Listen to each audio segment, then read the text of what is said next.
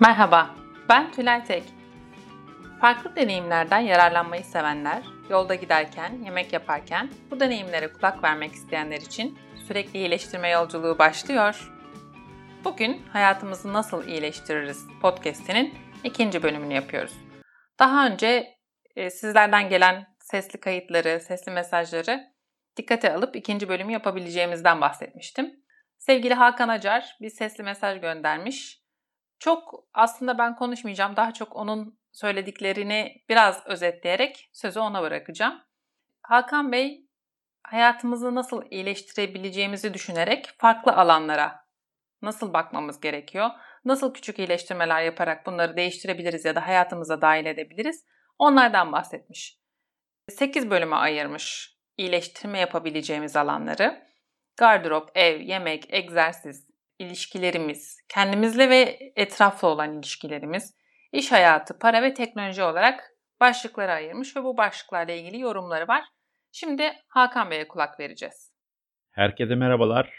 Yavaş yavaş hayatımızı dahil ettiğimiz iyileştirmeler ya da hayatımızı daha mutlu kılabilmek için yapmış olduğumuz bazı minimalist yaşamlar. Gardırobumuzda kullanmadığımız, giymediğimiz, giydiğimiz zaman kendimizi iyi hissetmediğimiz ya da indirim var diye aldığımız o kadar gereksiz şeyler var ki. Bunlar eşyalarımızı, giyecek eşyalarımızı ararken ya da gardırobumuza baktığımız zaman yer kaplaması anlamında ya da temizlik yaparken o kadar çok bizden zaman götürüyorlar ki. Zaman en büyük israf. Gardırobumuzda bence yalnızca sevdiğimiz eşyalardan oluşması lazım. Giydiğimiz zaman kendimizi daha iyi hissettiğimiz eşyalar olması lazım. Ve kullanabileceğimiz eşyalar olması lazım. Şimdi ikincisi ev dedik. Evde de baktığınız zaman evim evim güzel evim. Güzel eşyalarım, baktığım zaman mutlu duyduğum, anısı olan, gerekli olan, gereksizleri olmayan bir evi hayal edin. Eşyalarınızı azalttıkça aslında ya da doğru eşyaları doğru yerlerde kullandıkça kendinizi daha mutlu hissedeceksiniz. Hatta geniş evlere de ihtiyaç duymayacaksınız. Belki iki odalı bir evde kalacaksınız ama orası size saray gibi gelecek. Evle ilgili giderleriniz azalacak. Ve daha mutlu bir hayat süreceğinize inanıyorum. Üçüncüsü yemek dedik. İşte dışarılarda yemeğe gittiğimiz zaman işte daha fazla yiyelim, onu da yiyelim, bunu da yiyelim. Ya da evde gereksiz malzeme alıp hiç sevmediğimiz yemeği bile ya da az sevdiğimiz yemeği yapma ya da vitamin bunda var diye yeme gibi bir sürü israfa sebebiyet verebiliyoruz. E, peki bu yemek olayında ne yapmak lazım? Hani insanın midesi yumruğu kadar e, diye bir tanımlama var.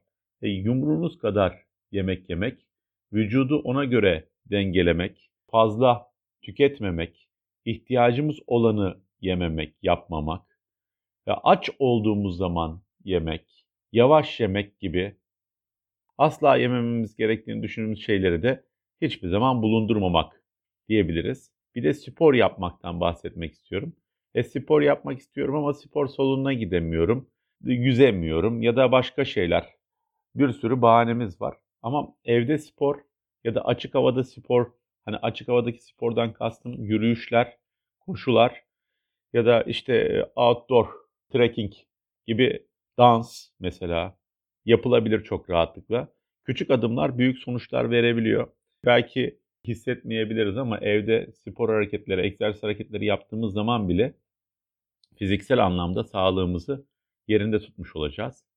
Haftada bir gününü ayırsak ya da her günde belli aralıklara ayırsak bile zamanımızı yönetsek yeterli olabiliyor.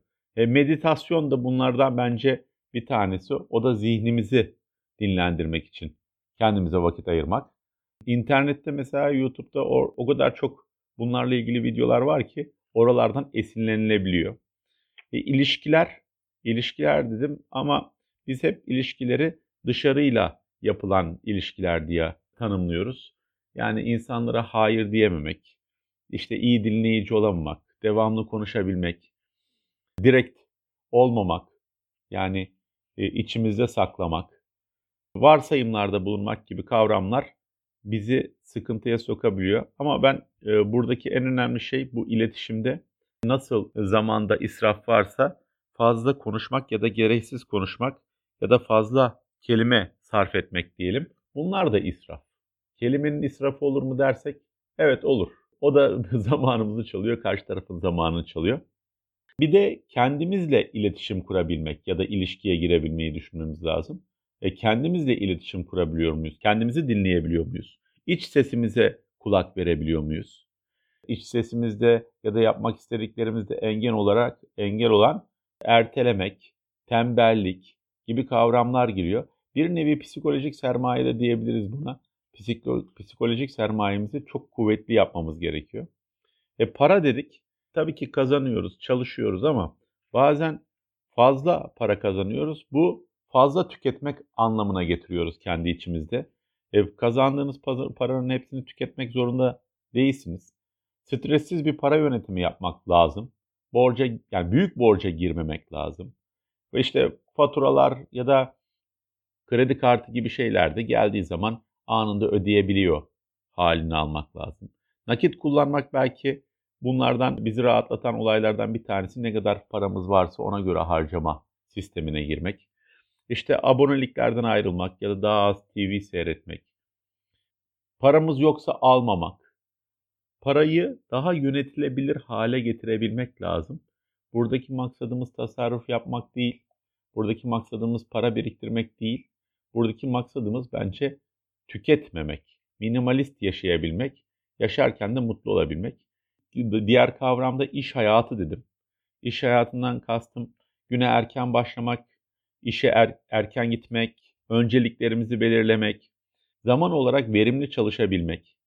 İş ortamında işlerimizi her ne kadar yukarıdan alsak yapsak da delege edebilmek, liderler yetiştirebilmek.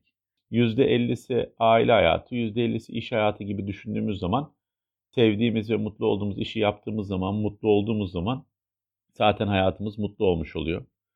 Bir diğer kavram da teknoloji demiştim. Artık hayatımıza dijital girdi, teknoloji girdi. Teknoloji girince de bağımlılıklar girdi. O yüzden telefonun esiri olmamak adına onun işte belli günlerde ya da belli saatlerde uzakta durabilmeyi öğrenmek lazım. Bizi yönetmesini değil, bizim onu yönetebilmeyi koymamız lazım. Gerçek dünya ile iletişimimizi arttırmak, sosyalleşmek çok önemli.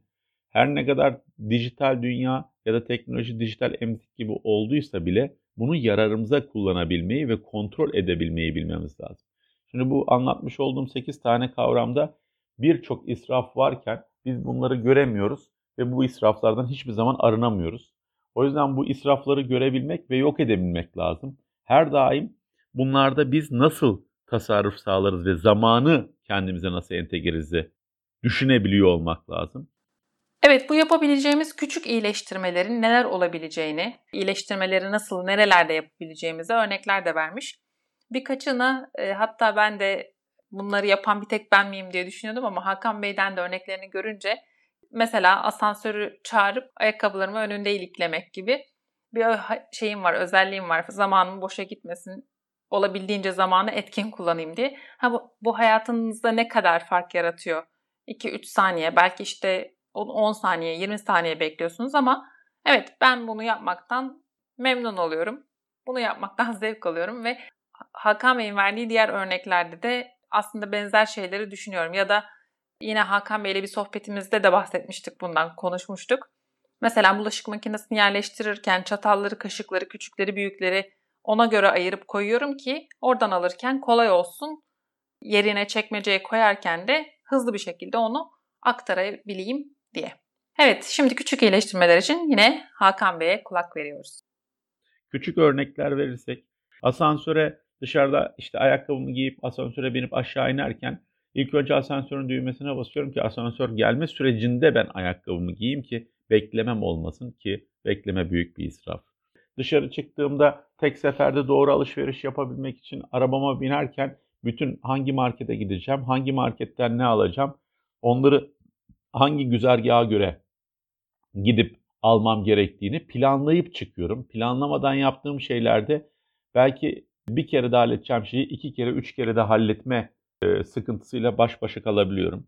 Markette alışveriş yaptığım zaman e, inanın market arabasını e, koyduğum eşyaları bile sırasına göre koyuyorum. Hangi eşyalar hangisiyle hangi torbaya girecekse ona koyuyorum ki hem torbalamada, poşetlemede hem de eve getirdiğimde dolaplara ya da yerlerine dizmede bana kolaylıklar sağlasın diye. Şimdi bu ve bunun gibi olayları çok fazla çoğaltabiliriz. Elimizin altın hani 5S dediğimiz olay elimizin altındaysa bu olaylar bize ne kadar çok yakınsa o kadar iyi. Benim şimdilik anlatacaklarım bu kadar. Ama bunların çok daha fazlaları gözümüzün önünde. Bence görmeyi öğrenebilmek lazım. Hep bakıyoruz ama göremiyoruz. Görelim ve zamanımızı israf etmeyelim. Biz nasıl zamanımızı değerli e, kullanabiliriz diye farkına varıp onun üzerine gidelim. Teşekkür ediyorum. İyi günler diliyorum. Ben çok teşekkür ediyorum Hakan Bey'e. Verdiği bu örnekler, iyileştirmeyi hayatımızın hangi alanlarında nasıl yapacağımıza dair kendi örneklerini de paylaşarak bizimle paylaştığı için. Hayatta her alanda küçük iyileştirmeler yapmak mümkün. Hakan Bey'in bahsettiği gibi küçük adımlar aslında büyük sonuçlar verebiliyor. Bunu daha önce de e, LinkedIn paylaşımlarında da göstermiştik. Küçük adım adım bir iyileştirme yaptığımızda ya da yapmadığımızdaki iki durum arasındaki farkı basit bir grafik üzerinde göstermiştik. Adım atmak lazım. Hayatımızda en çok bizi rahatsız eden problem neredeyse onu onu görüp nasıl iyileştirebiliriz? Bununla ilgili adım adım iyileştirmeleri yapmak lazım. Küçük büyük dememek gerekiyor. Buradaki işte asansördeki asansörün önünde ayakkabı bağlamaktan tutun da marketteki e, işlerimizi kolay halletmek ya da yeni başka alışkanlıkları hayatımıza dahil etmek, yapmak istediğip de yapamadığımız bir şeye başlamak her ne olursa olsun mutlaka üzerine düşünüp bir adım atmaya bakıyor. Çok teşekkür ediyorum. Benim için yine çok keyifli bir bölüm oldu. Umarım siz de dinlerken keyif alırsınız.